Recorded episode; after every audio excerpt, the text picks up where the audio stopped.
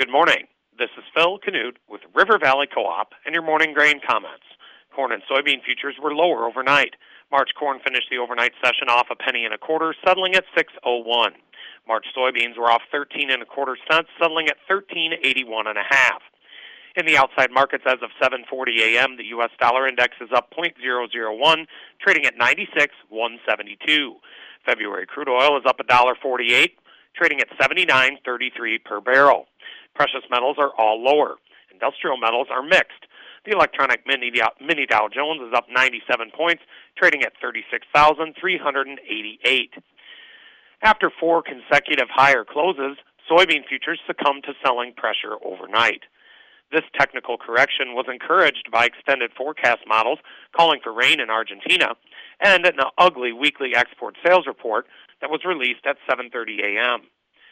Although conditions are to remain dry for the areas of concern in Argentina, Paraguay, and southern Brazil for the next week or so, the 11 to 15 day weather models are showing good chances of precipitation for these parched regions. This extended forecast is weighing on soybean futures, limiting upside potential.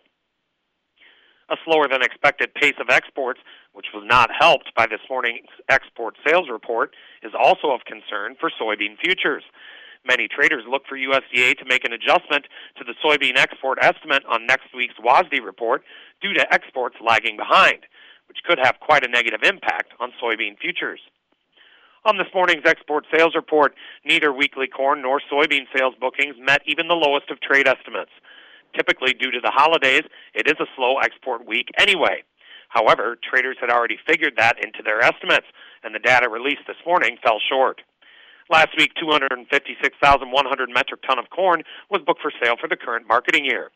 This figure is nearly 250,000 metric ton lower than the lowest trade expectation, is 80% lower than the previous week's sales, and is 81% lower than the prior four week average. Last week's corn export shipments totaled 985,100 metric ton. This figure is 7% higher than the previous week's shipments and is 2% lower than the prior four week average. Primary destinations were Japan, Colombia, China, and Canada. Last week, 382,700 metric ton of soybeans were booked for sale for the current marketing year. This figure is a marketing year low. It's slightly below the lowest trade expectations. It's 27% lower than the previous week's sales and is 63% lower than the prior four-week average. Last week's soybean export shipments totaled 1,742,800 metric ton. This figure is 1% higher than the previous week's shipments and is 11% lower than the prior four week average. Primary destinations were China, Egypt, Spain, Pakistan, and the Netherlands. Yesterday, the fund sold 5,000 contracts of corn, bought 2,000 contracts of soybeans, and sold 6,000 contracts of wheat. They are now estimated to be net long 356,030 contracts of corn, net long 107,610 contracts of soybeans, and net short 27,675 contracts of wheat. From a chart perspective, March corn finds initial support at the psychological $6 mark, followed by the overnight low 596 and a quarter, 590, and then Monday's low 584 and three quarters.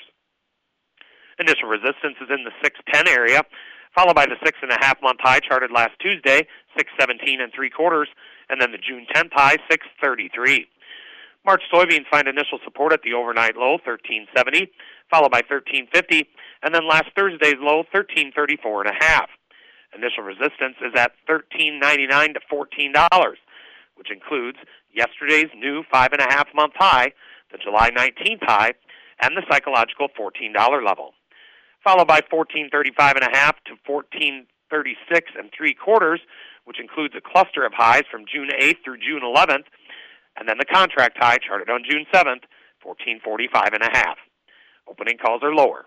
And with all of that, have a great Thursday from your friends at River Valley Co-op.